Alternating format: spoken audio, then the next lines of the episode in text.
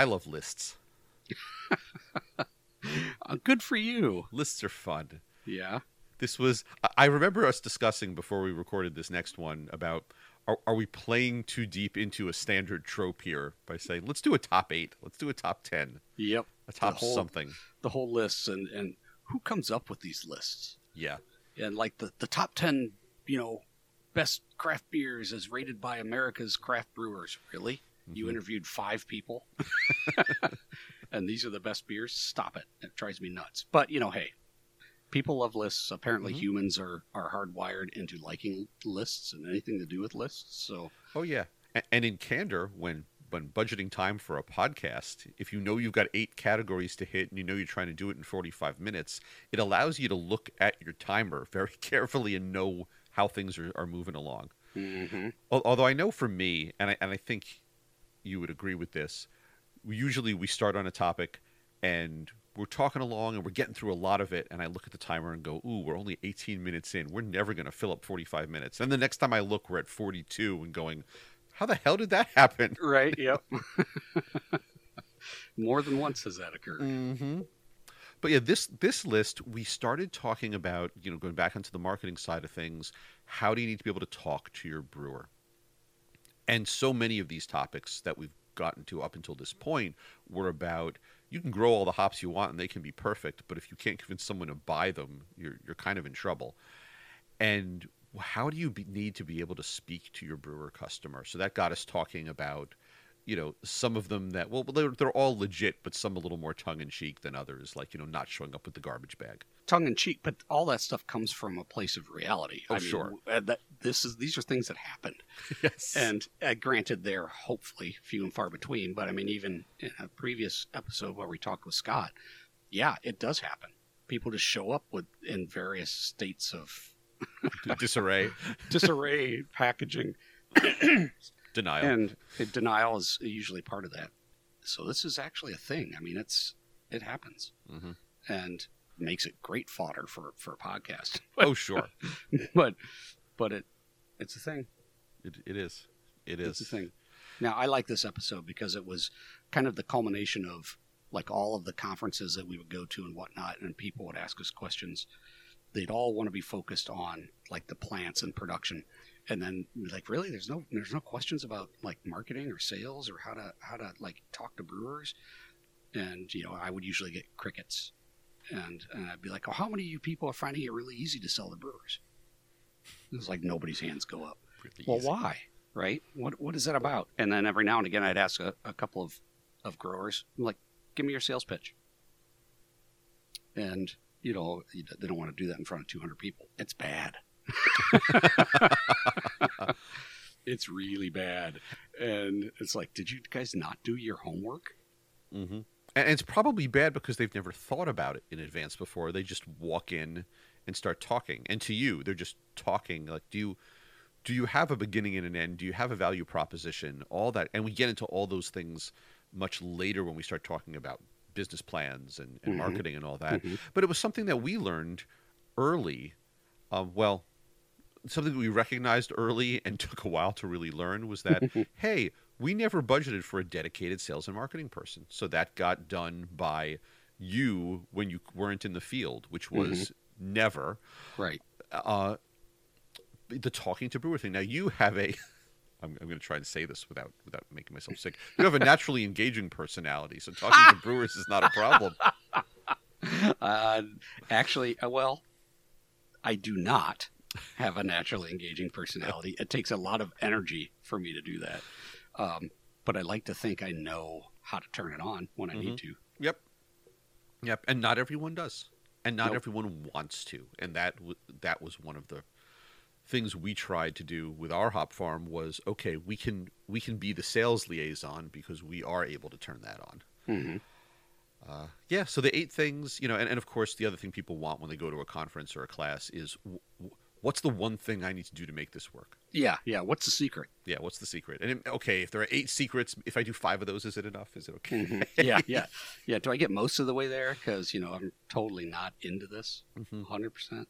The other thing I think you'll notice when you listen back through this is that these eight things to do when talking to brewers is kind of more like eight things not to do when talking to brewers. That's also very important. Mm-hmm. Uh, it's the the whole concept here is understanding your audience, and that even what seems like a quote cold call is never a cold call. Mm-mm. Right? You're doing your homework. You're knowing what how to address this as you know this this brewer as you're going to go talk to them, um, and things to be aware of that you know don't be writing checks that your butt can't cash. Mm-hmm. How how does one set themselves up to for for success and also cover one's ass from heat of the moment comments. exactly. I wouldn't know anything about that. No, no, and, and, you know one of the things that I thought was particularly good as I listened back through that the the the small industry, especially for local agriculture and local brewing around you, and not trying to build yourself up by disparaging others Mm-hmm. because you don't know who you're talking to and who they know and who they're related to. Correct. It's a small world. There's 9,000 craft brewers, and I think they all know each other. I think they do. You don't build yourself, exactly, you don't build yourself up by breaking others down. hmm That that that should just be a, a general eight things when talking to anyone. True enough.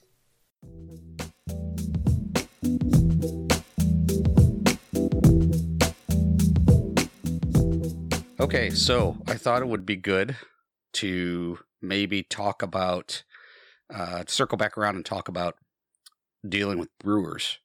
And, you know, is there some way that, you know, we could come up with a meaningful list of, you know, uh, these are the these are the most common things you're going to hear from brewers and how to answer them right and and so then you came up you've got this list here that you came up with and i figured we'd just ask each other questions Sounds good to me. okay Let her rip. all right so in no particular order we'll just we'll just address these one at a time we can talk back and forth about it but um, how about this one so uh, speaking as a brewer and you're the grower so how do i know these hops are any good Well, because they're mine. Oh. so you know they're good. yeah and they're local And I use the top quality garbage bag to bring them to you. three mil three mil ply you know triple ply None of that Febreze going on Oh, no, in there no, either. No, just, no just green apple smells or anything like that. unscented garbage bag delivery. Um, so how do I know these are good? Part of quality is the I'll say the demonstration of quality, and if you're not proactively doing your chemical analysis and showing your brewer, here's my alpha, here are my oils, um, they're they're going to walk away before the conversation even begins. I think it's very important to make sure that you're showing them that you're taking pride in this and you're doing your due diligence on the analysis side. There's also the physical inspection side of things. And, uh, you know, we've talked about brown moldy hops. I believe I wrote a song about You did, yes, yeah. point. hmm Yep. Um, so that's very important to make sure that, that visually what you're showing them is is the, the best of the best. It's a good crop. Well, we talked to Scott Manning too at the Vintage about quality, right? It's like, what is if don't don't tell me my hops aren't quality if you can't tell me what quality means to you. So you know, I would push back and say, well, how are you determining whether these are good or not, Mister or Ms. Brewer? You know, I, uh, I I agree with you that you've got to be able to defend your position in terms of what is a general market expectation. But you know, if somebody's going to ask me an open-ended question like that, you're damn right I'm going to ask some more probing questions and say, well, you know, what what is it that you're interested in seeing? Tell me what makes a hop good or not, and I can address that question. So, So it's it's it's being the expert in your own product, which if you're not that, then don't try to sell it to anyone. so what do you? So, so the response is, my response is always was asking yet more probing questions, and you're not trying to deflect. You're just trying to figure out what they're really asking you. You know, it's like how would how do you how do I know these are any good, or how do I know you know that that you're going to give me a quality product? And this, you know, well, did you bring them a sample? uh, did you, like you said, do you let them see it? Did you let them, you know, sniff it? Uh, you rub it, do whatever they're going to do, but but uh, you know, maybe they're coming from a place where they got stung before by a you know non-traditional hop grower, and now they're now they're a little bit you know skittish about doing more business with a smaller grower. So, you know, you got to give them cause to believe that you know there's other there's other good small scale hop growers out there. Sure. And part of that goes beyond the physical product in your hands. There's the discussion of history, and maybe you're brand new and you don't have any history. But if there is some, well, sure, my hops have been used at this brewery, that brewery, the other brewery. Uh, we've had success with these. We've spoken before about just how far honesty goes and the fact that we had, on many occasions, we had to say, look, we can't supply you with this variety because it came out like shit, but let's talk about this other one. And people respect the fact that you're willing to say, I won't sell you crap because it does imply very strongly that what they are willing to sell you um, passes your own personal inspection and your own um, your own level of quality that you force yourself to adhere to. Know, one of my favorite things to do later in, in the career, you know, once you've got a lot of sales under your belt, and, you know, you've built a lot of relationships is, you know, people say, well, how do you know? It's like, well, why should I buy? Basically, why should I buy hops from you? Why is you? Why are yours so much better than everybody else's? And say, well, you know what? I don't know what everybody else's hops are like, but I can point to two dozen Great American Beer Festival medal winners that used our hops. so they're doing something right. Um, end of story. So I can't, I can't make comments about and won't make comments about other people's crappy product. I can only tell them what makes mine good. So, yeah, and that's an important point, and I think we've touched on it in the past when we did talk about hop quality. The fact that one of the things you really don't want to do is try and elevate your product by disparaging someone else's because you do not know where that brewer has purchasely purchased from. You don't know who their brother-in-law is, right. who may have a hot field down the road. We've, um, you know, everyone's put their foot in their mouth at some time or another, but the way to be a good businessman or businesswoman in that situation is to talk about what you're doing right, not just why it might be better than what other people are doing wrong. Yeah, there's so many times, and the the industry with as much ridiculous expansion has been going on over the past decade, both in growing and beer production, it's still a small industry unless you're way outside of your region, you can be guaranteed that if you're working within your region, that those brewers know each other, mm-hmm. and word gets around. So, all right. So a, question for you then. Um, all right, I see these are good. Well, how much can I have, and how much can you give me next year, the year after, and the year after? I'd say, you know what? Cynical, facetious James would say, well, if I could tell the future, I wouldn't be doing this job um, because hop production is pretty much all about Mother Nature. So I, you know, there's so much in production I can't control, but that's not what the brewer's really asking. They're they they want to understand. I think, what's your longevity? I mean, are you is this a hobby? Are you a flash in the pan? What is it? Because if they're actually going to jump in with you, they want to have some sort of I don't say guarantee, but but level of comfort that you're going to be around and you're going to be able to provide provide them with what they need going forward. So my response to that typically would be, well, what's your what's your expected usage over the next 3 to 5 years? And what varieties are you going to use and all of that sort of thing because it doesn't do any good to say, "Oh, no problem. I'm I'm growing, I'm going to have hops." But what varieties are they going to use? So it's just I don't think it's a simple answer to say, "Yeah, can you supply me in the coming years?" Supply you with what? Maybe. And and that that just leads off on a whole nother myriad of questions but i think i think that's okay because it demonstrates to the brewer that you understand your business model you know and the all the ins and outs of it and that you understand the brewer's change of, of heart and mind in the styles that they make and that they can pivot on a dime and leave you in the dust. So the again, I, I come back with more questions. And if they can provide me those answers, you know, I'd say yes, if, yes, I can provide you those hops if, right, you don't change your beer styles and you're going to use this, you know, you're going to commit to the varieties that I can grow. and we're going to be happy with that. But if you're going to just change willy nilly on me, you know, hops aren't hops aren't hops. So if you're going to change up your mind and do do something new that I can't grow, or even if I can grow it, I can't pivot like you do, Ms. or Mr. Brewer. So keep that in mind. It really sometimes is important to answer the question by answering a different question. Right. And and I agree, you're not going to tell them I can have X number of pounds next year. What they're looking for is the is the promise of consistency. If I get into bed with you and this particular formulation takes off, I've got to be able to do it again. You've got to allow me to repeat. So I agree. Talking about it, it really goes back to the first question of how do I know these are good?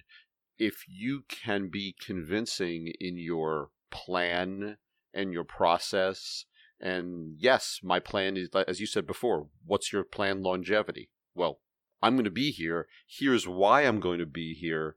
The the very easy next step from that is sure the hops will be here too, and maybe that allows you also to upsell a little bit.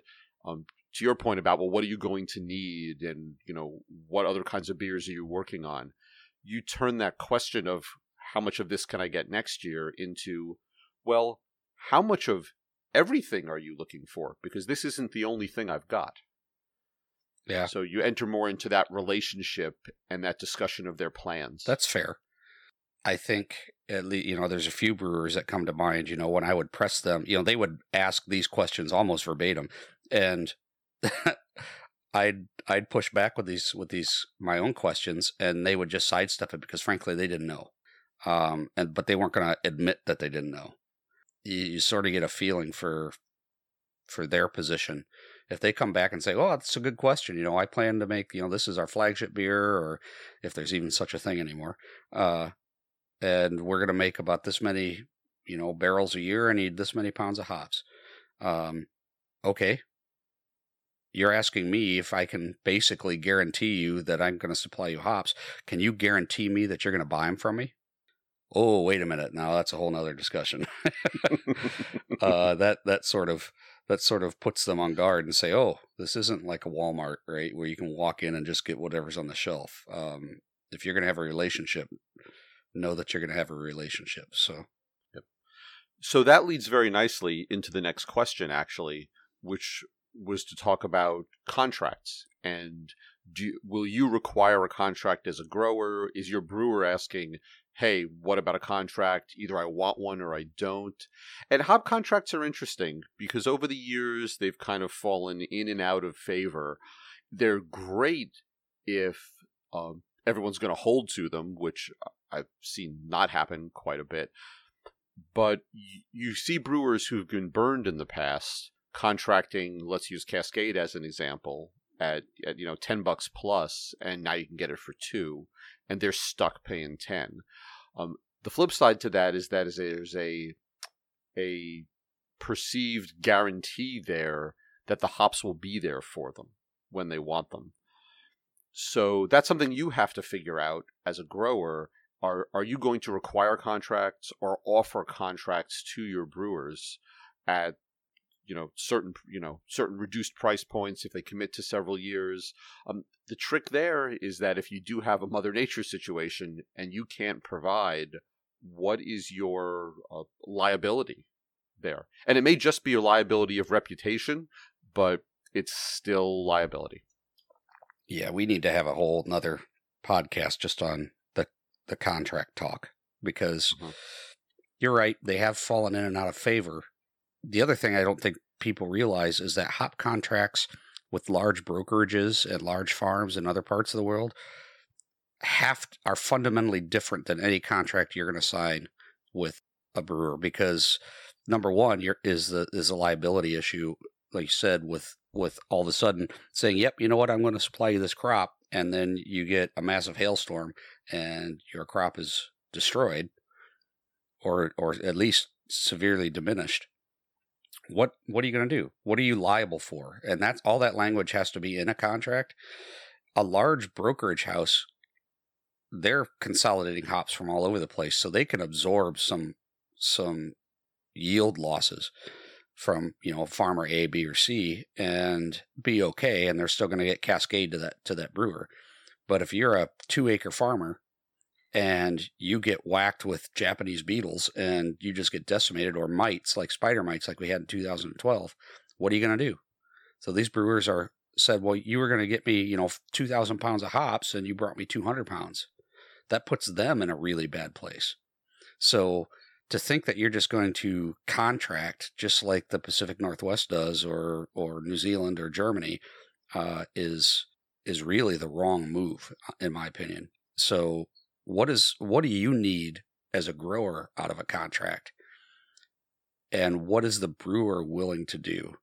willing to discuss. And that's a really hard hurdle to get over because they're going to want guaranteed source of supply. You're going to want guarantee that they're going to buy them, but that's if you can produce them. And is that really fair on the brewer's side?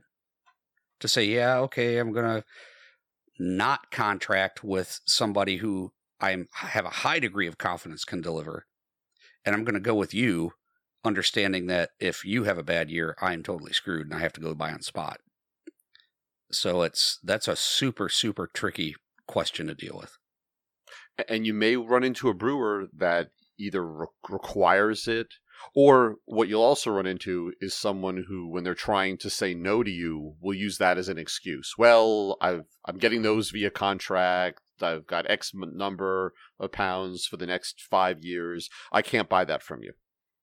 You know, there's there's a lot of it depends in hop growing and just the industry in general, but certainly contracting is a big one where you've got to, I think, honestly get to a certain level of production before you can even start thinking about a formal contract. We would do, you know, what I called a pre allocation, where we would go into the season, we'd say, all right, we talk to our key brewers, our key accounts who bought from us every year, and say, this is what we're projecting given a quote normal year. Let's say we've got new production coming up or we've had some brewers fall off. We'll have an idea of if everything goes right, we'll have this much centennial. How much would you like to pre allocate? Which is to say, we're not making you sign a contract, but we have a good enough relationship you, with you where we're going to say, yep, you know what? I'll take this much, knowing full and well that I may get half of that if something goes really badly in the season. At a, when you're smaller, I th- frankly I think that's about as good as you're going to get. It worked well for us on a variety of levels. It allowed us to plan. Uh, we would never pre-allocate more than what seventy percent of what we thought we were going to yield anyway, right? So we had buffer. Correct. And it does take what had been a handshake agreement and make it just a bit of a firmer handshake. Oh, it st- it still was. We we would have a a, a makeshift. It, was, it wasn't even really a contract. It was more like a statement of work saying, you know, we have an intent to purchase X amount at this dollar rate, you know, this dollar amount, if right they met quality, blah blah blah, and we would have to spell all that out. If you re- if you wanted to formalize that firmer handshake a little more, but honestly, I just I don't, and I never thought it was fair for a, for me to ask a brewer who is a contracting brewer to sign on with me, knowing full well that if one misstep happens for me and the yield isn't there, I've just screwed that brewer and I probably wrecked my relationship. It wasn't until, you know, we started dealing in 10, 20, 50, 80,000 pounds, which is, you know, unthinkable for some folks probably listening to us. But it wasn't until we got to that level where I started feeling comfortable that, you know what, yeah, we can sign some actual contracts that resemble German or, or P&W type stuff. But that took a long time to get there.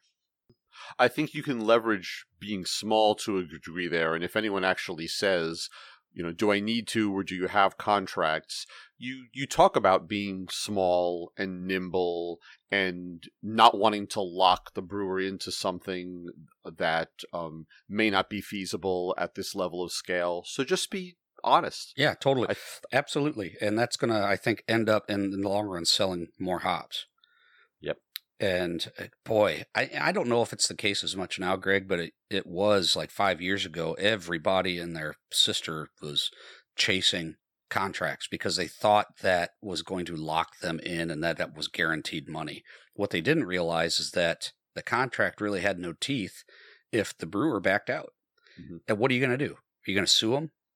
And people say, well, it's a contract. They have to they have to pay for it, you know, or buy them. Otherwise, you know, we we go to court. Well, go to court. There's a reason they're not buying them. It's probably because they don't have any money. So what are you going to sue? So you're going to sue them, and then let's say you're awarded right your the lawsuit. You know, you you're the winner. Then what? Now you got to get the money out of them. And if they don't have any money to begin with, how easy is that going to be? So the my question that I've always come back to anybody else who was who thought contracting was the end all beat all is that a contract, same thing with a patent, a contract is only worth as much money as you're willing to spend to fight it. You know, think about it like that. Yep, your time and effort at that point is better spent finding another buyer. Correct. So uh, just because you know people talk contracts doesn't necessarily mean, and they sign something, doesn't mean r- really a whole lot of anything. You're still coming back to that trust and that you know handshake agreement. That's what I have to say about contracts. Do I, Yeah. as a brewer, do I need to sign a contract? Yeah, maybe. But what's that contract look like? Is it a is it a pre-harvest allocation? Is it a firm handshake? Is it you know what is it? I don't know. Yeah, I don't know either. And and how many brewers really care about them at at this stage anymore? We've seen over the years so many get burned. Although you may have the flip side going on now with you know the hot expensive hops. You know, we'll we'll use Citra as we always do as an example. Maybe those contracts are good for the brewers because it's allowing them to lock in a price before things get too crazy. I I don't know. That's I don't know. that that is true, but it's also there isn't any non-traditional hop grower that's going to be supplying Citra or Nelson true. Sauvin or El Dorado or Ekuanot or any of these hot ones. So that's firmly in the big guy camp of of hop production. For for we small folks, you know, even if you had a proprietary variety that everybody loved and you're at a super small scale, you're not going to have enough to really back up a contract anyway. So I just I don't see it being worth anything. Anyway, mm-hmm. get me started on that. I've got a question for you. Okay. I've, and I've I've only come across this a couple of times, but I it always I always kind of stumbled when I heard this. So as a brewer, like, you know what? I'm going to use your hops, but I don't want you to sell to any of my competitors. So it's like I want exclusivity in this area, right? Is that okay? We got a deal? Hmm, that's that's a tricky one because it's flattering first and foremost. And as a business owner and, you know, if at the small stages a relatively new business owner, this is the dream. You know, someone wants all of what I'm producing. That's fantastic. But for the last 20 minutes, we've talked about the fact that contracts are not enforceable. Um, what I say I'm going to supply, you may not really take everything you said you're going to take and you have to protect yourself. So, will I give you all of my crop and not sell it to my competitors? If you buy all of it, um, no questions asked. I don't see why not. But that that has to be the counterpoint. There is if you take it all, I have none left to sell anyone. It's yours. Hmm. I feel like you disagree with that just a bit. No, I, I, I'm just thinking because they're saying, you know, is this you? Do you want? Do you want me to? Do you want to lock me up for this year, for next year, for for for how long? And at that point, unless I have cash on the barrelhead from those guys up front, my answer is no. Because again, we're just dealing with a handshake, and now you're telling me that all right, if I if you don't buy all of my skyrocket, I'm still not allowed to sell it to anybody else.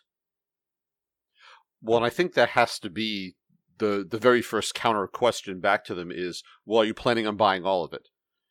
And if you're not planning on buying all of it, you can't ask me to not sell it to whoever will buy it from me. And I would ask them up front, say, yeah, that's fine. Let's do this. It's going to cost this much. Pay me now.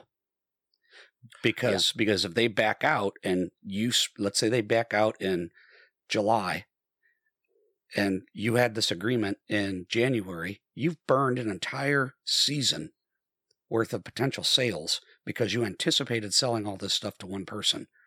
Now you're sitting on it. What are you going to do with it? you don't have time left really to sell it. Now you're going to be selling that crop instead of pre-selling, like pre-allocating for the next year's crop. Now you're sitting on a bunch of stuff because you had thought you were going to sell it to these other people. So if somebody came to me and said, "You know what? Yeah, we want to do this and we want to lock you up," I'd say that's great. You're going to pay me now, or we're going to put it the money in escrow so that it's there, and you're committing to it. And I think that will, as my grandma used to say, take their bobber under. because what you're asking them to do is put their money where their mouth is. Yep. Yep. And, and you're you're confirming that yes, you're you're going to use all of this. Mm-hmm. It it ha- it's a question that has come up a couple of times, but it's I would I would caution I would caution people not to be flattered by it because it can bite you in the ass big time. It, it really connects very well to the contract question, which is, um, uh, again, there's nothing you can do to enforce them to take everything. If if anyone comes to you and wants to buy your entire crop, God bless. Mm-hmm. That's great. But um, to to ask you to not sell to maybe it's maybe it's not don't sell to anyone. Just don't sell to the people locally. Sell it outside of this area. It's still a no you're in business to sell your product. Right. I agree. And you also, you know, the another downside to to agreeing to do that would be the fact that certainly if you're an up and coming grower, stop trying to penetrate the market. You stop trying to find new customers because what are you going to sell them? Yeah, this may sound great for a year, but next year they may be like, yeah, you know what, we did that and we overextended ourselves, so we're not going to buy any more hops from you this year. And now you've got a you've lost an entire year of building your customer base you have you've you become a kept man. Yep. Yep. Well, I mean that's normal for me, but uh, no. Preaching to the choir. Yeah. Yep. Yep. So, um, and and the other potential danger here, and this is this is a very kind of far fetched one, but hear me out. I mean, someone who has found something golden for whatever reason in a variety that maybe you've developed and wants it all. Um, if they take it all and don't know what they're doing with it, they could end up reselling it oh sure out from under you and and either make more money off of it or devalue the crop if they're trying to dump it and devalue the name so just uh be be careful of that sugar daddy who seems too good to be true they probably are yeah good point so question for you and this is a i think this is a slam dunk easy one but i'm i'm a brewer and you know, we've had the discussions about quality. You've convinced me you do a good job. So it, it's the early summer, and I know you're neck deep in in your farm. Can I come for a visit? Mm. you boy, you don't want to turn them away. I would say yes, of course you want to come for a visit. And we I think we've talked about this in the past. Um, about I think it was in maybe in the quality discussion how proud are you of your hop yard? You know, you really only get what do they say? You get one chance to make a first impression. And if you're trying to sell a brewer on quality and and have them think that you know provide the impression that you know what the hell you're doing, and you and they come out and your hop yard is full of weeds, everything's really ratty and tattered looking, or you know they're like, yeah, let me come out and visit your yard, and you're really only a half an acre, but in your grandma's backyard. Make sure that you've got expectations set correctly beforehand to say, you know what? Can you come out? Sure. I just want you to know this is the height of production season and it is a shit show. um, you know, because you're not you're not walking into a, a a manicured English garden, right? This is a working farm, and just set those expectations. You don't want to say, oh, you know, if you're going to come out, just be ready because I got weeds all over the place, and you know, I've got downy milk, blah blah blah. You don't want to talk it down, but I would say, just let them know that, you know, yeah, you know what? Come on out. But, you know, be aware that, well, like a lot of times, we're spraying this week.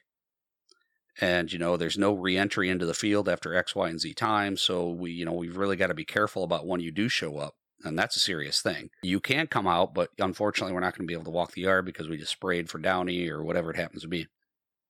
So I say yes, but you have to be cautious about setting the correct expectation.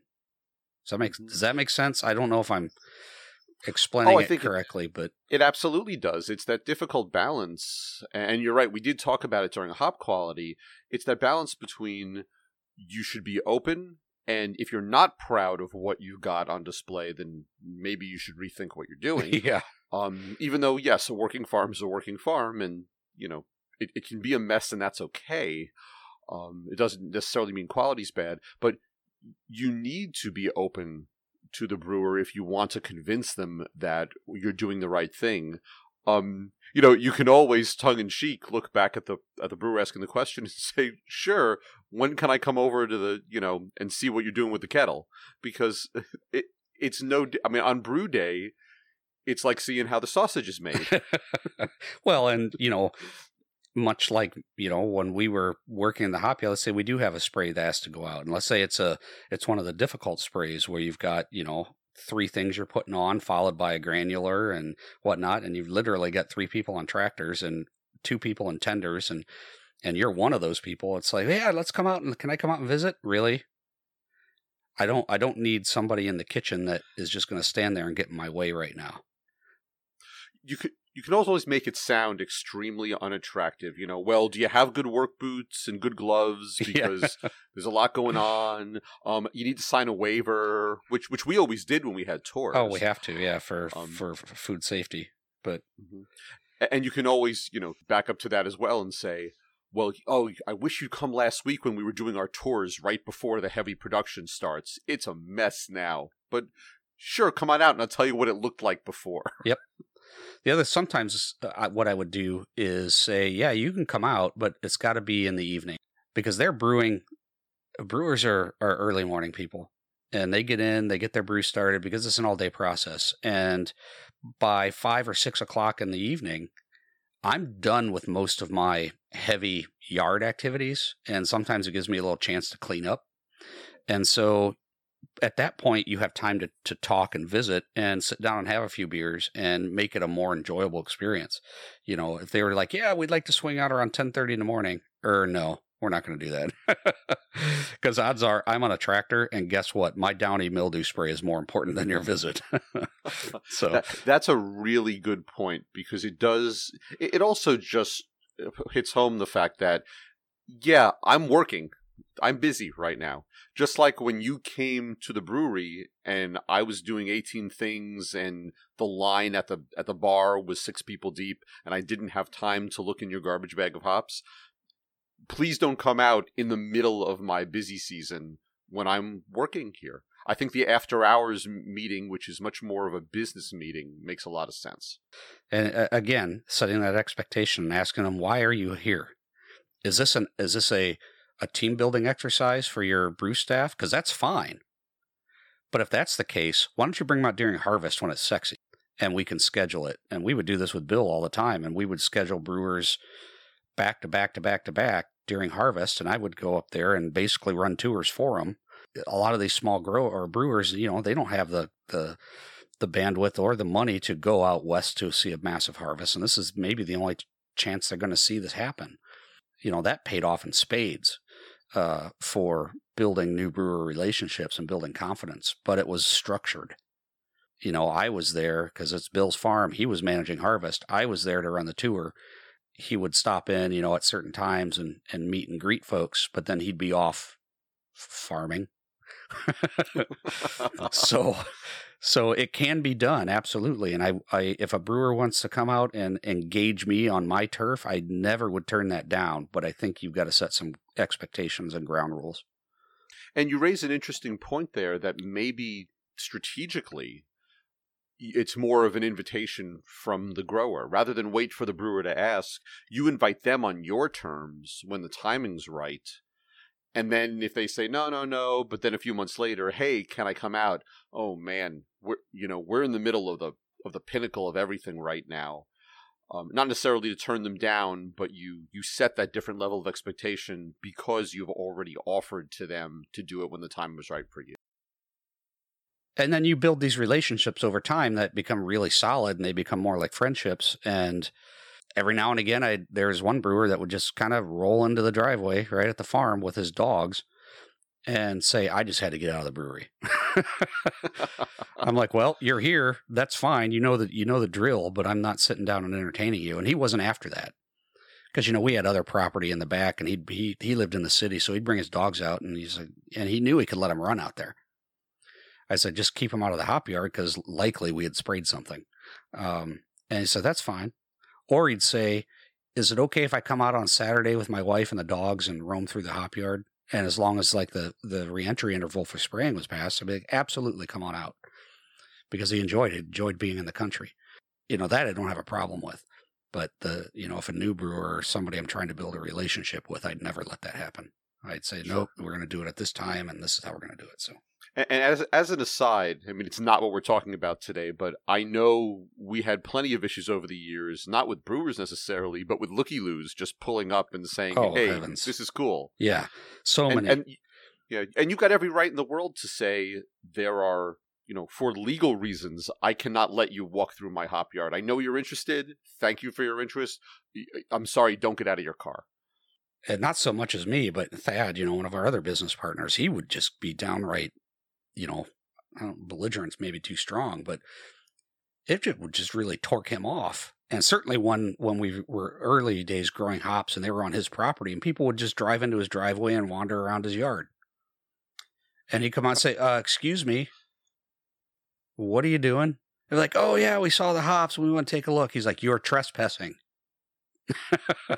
what can I? And they say something like, "Do you mind if I just roll into your living room and open up your refrigerator?" And people are like, well, you don't have to be so mean about it. He's like, you are trespassing on my property. I don't know who you are. I didn't give you permission to be here.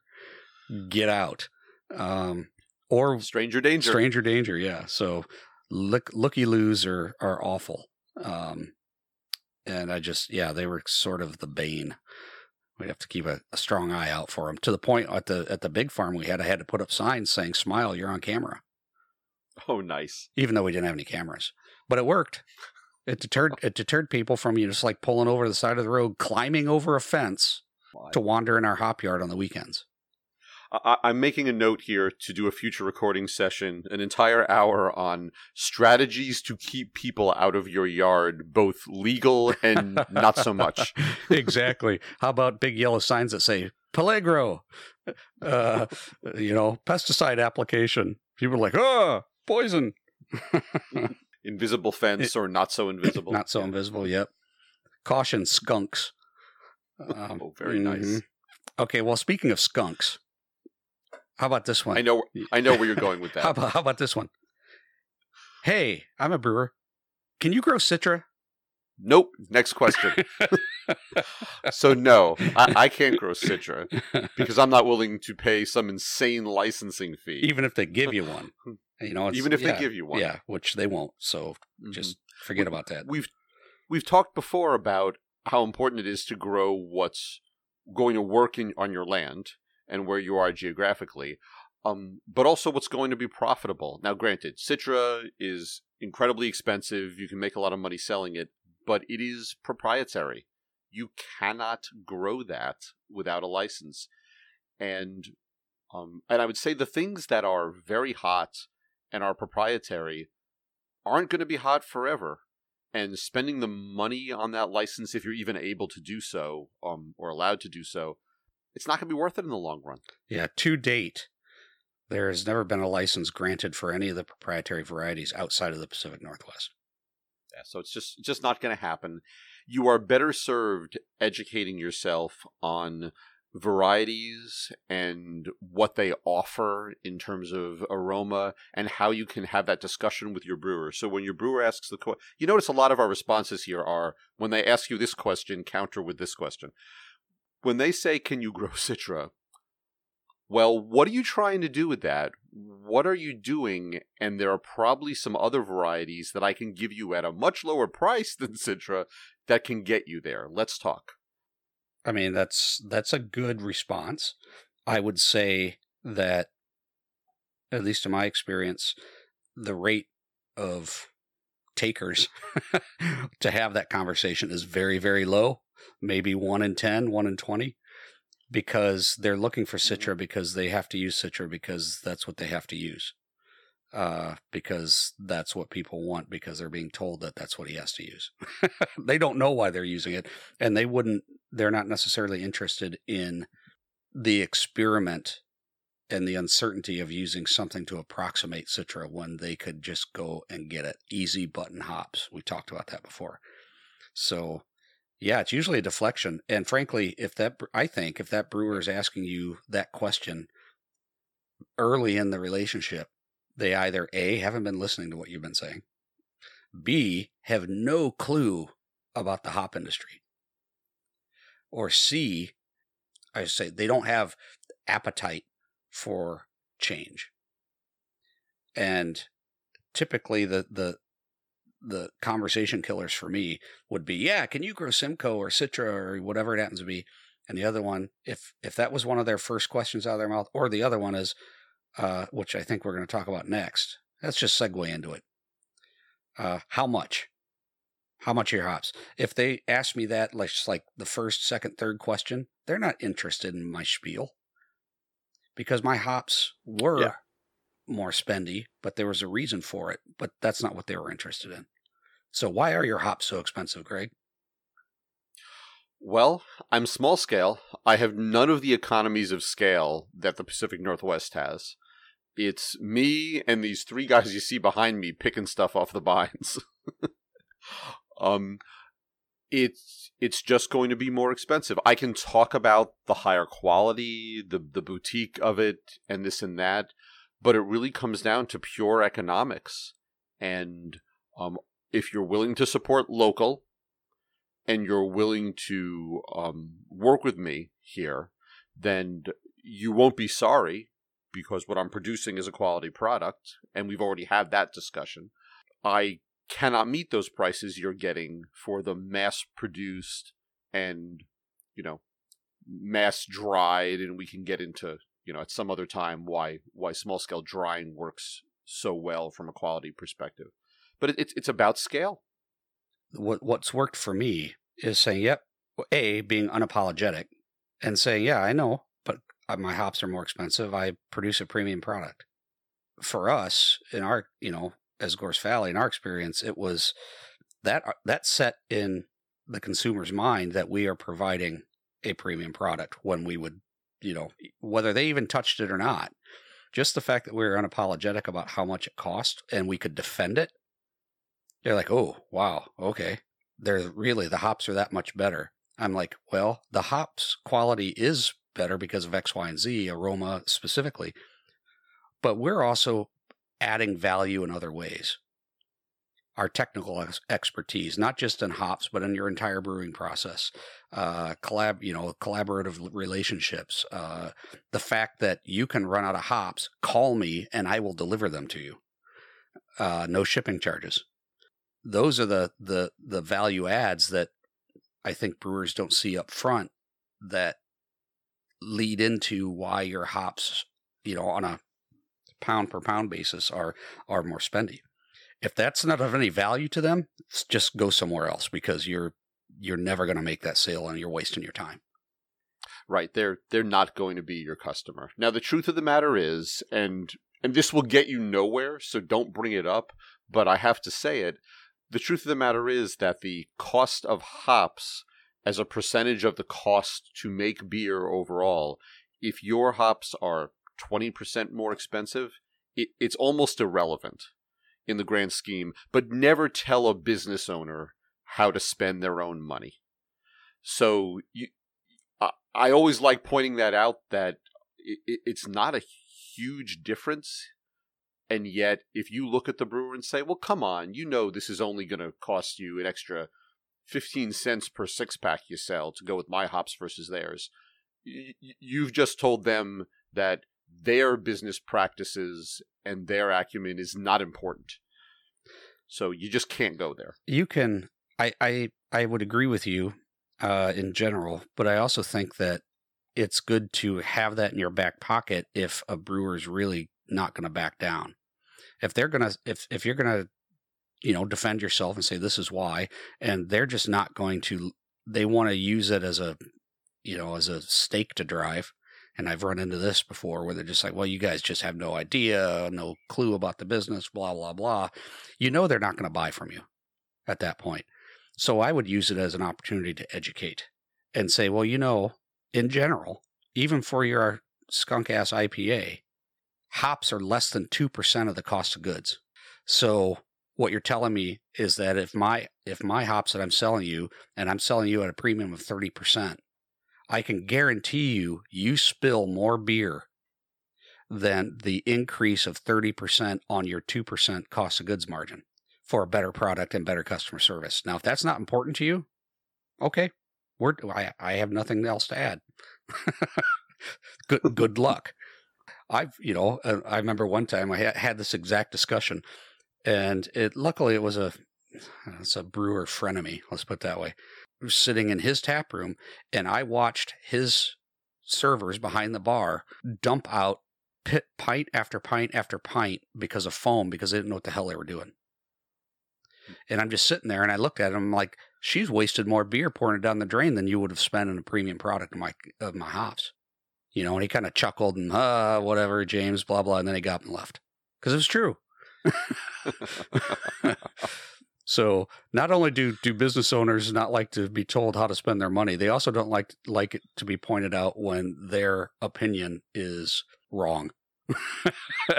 is or, or, when money's being wasted in their very yeah, is, is their, I shouldn't say their opinion is wrong because everybody's entitled to their opinion, but the tenets upon which their opinion is based is faulty.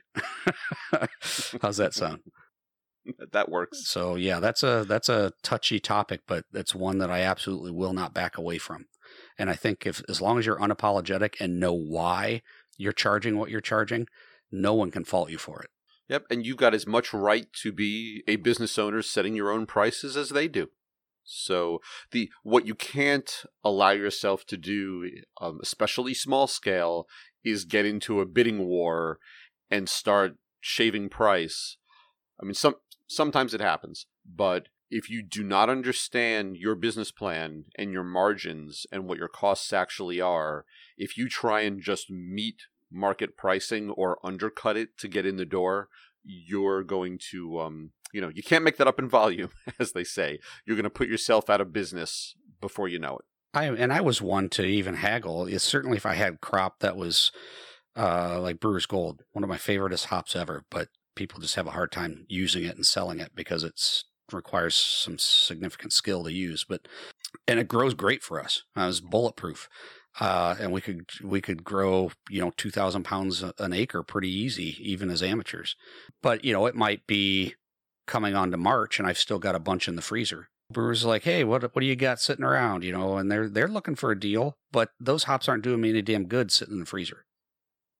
Sure. So I've got to get something out of them. And so I would haggle a little bit and say, you know what? Yeah, okay, I'll do this if you take, yeah, I'll do, you know, back in the day, I'll do 950 on those Centennial, even though the spot or the, the other markets that I'm selling them into are 14.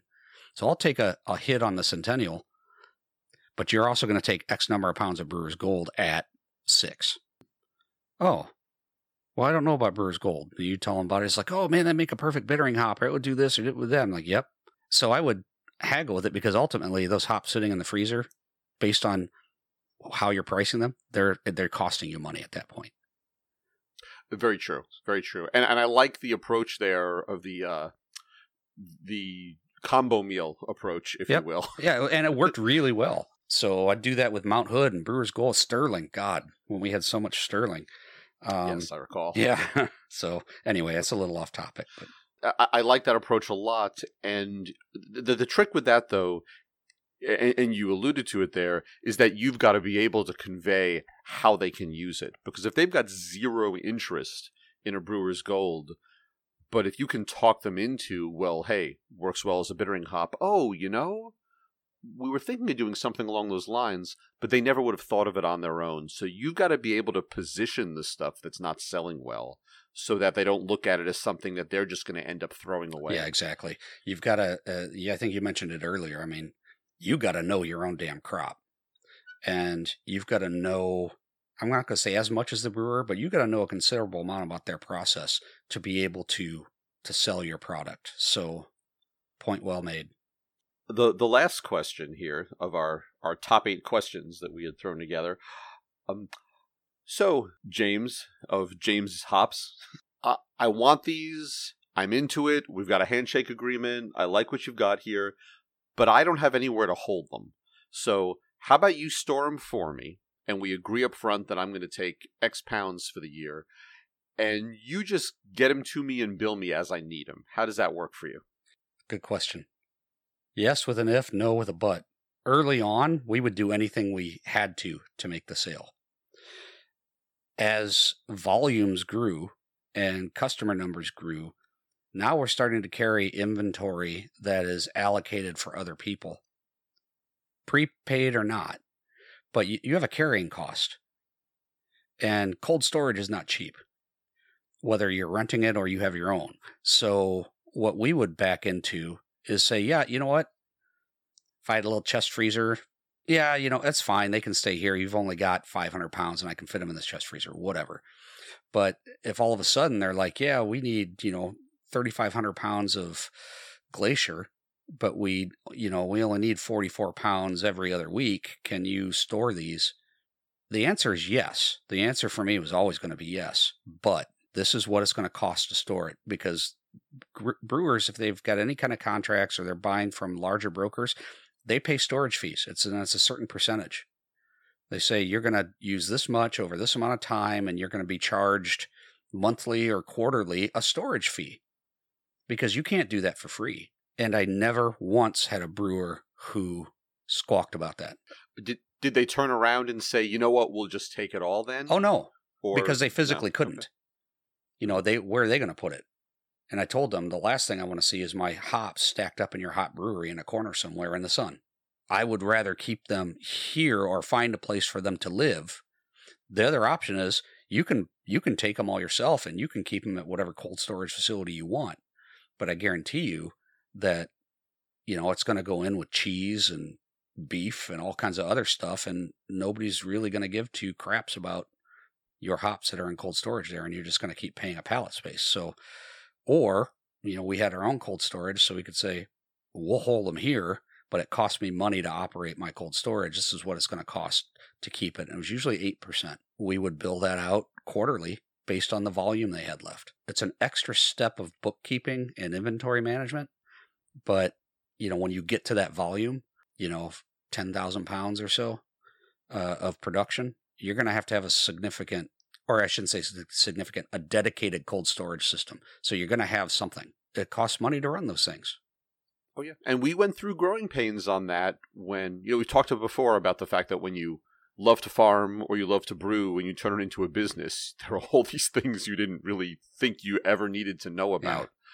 Yeah. Uh, and cold storage was an issue for us for a while when we realized, wow, we're not going to sell everything the moment it's processed and we've got to put it somewhere. And we went through several different methods of storing over the years, just trying to figure out what worked for us. And you ultimately get to a, a point where your volume is large enough you can't beg, borrow, or steal the space. So now you either got to build or you got to pay. And we did both uh, because it was, you know, we never had enough cold storage space of our own. And even if we did, it cost an arm and a leg to run it. but for a really small scale grower that's got an acre or so, go on Craigslist and get yourself a chest freezer because that's all you're going to need.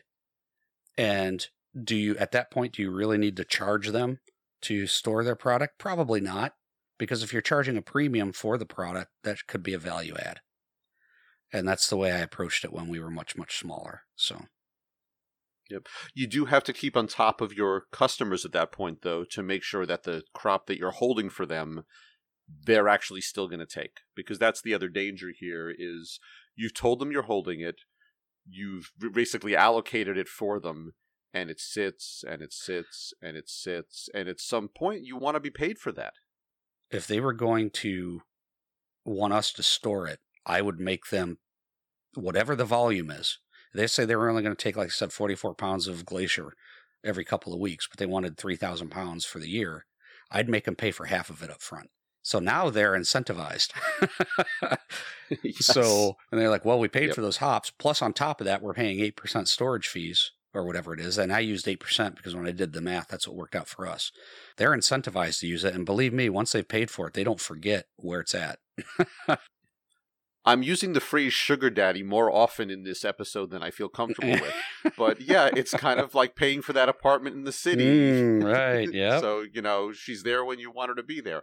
uh, Um, you and I live vastly different lives. oh, oh, I've only I've only read about this oh, kind right. Yes. It's called you Deer know. Penthouse. I understand. So that is our list of um, the top eight questions that you should be prepared for when a brewer comes to you. My ask, my ninth question is for those of you who are doing this, who are growing, we want you to come back and post on the website, you know, give us comments on the on the podcast and tell us other questions that you are getting. Because what I would love to be able to do in a couple of weeks is do a follow up to this talking about other questions folks have received and how they approach them and maybe how we would have approached them if it's different. That would be a, a wonderful follow up if we can get some of those questions back. Yeah, it'd be a ton of fun. It would. And I promise we will name check you on the podcast. You can have all your friends listen. Your grandma can hear us say your name on on the interwebs. It will be very exciting for everyone. Very exciting. Yes.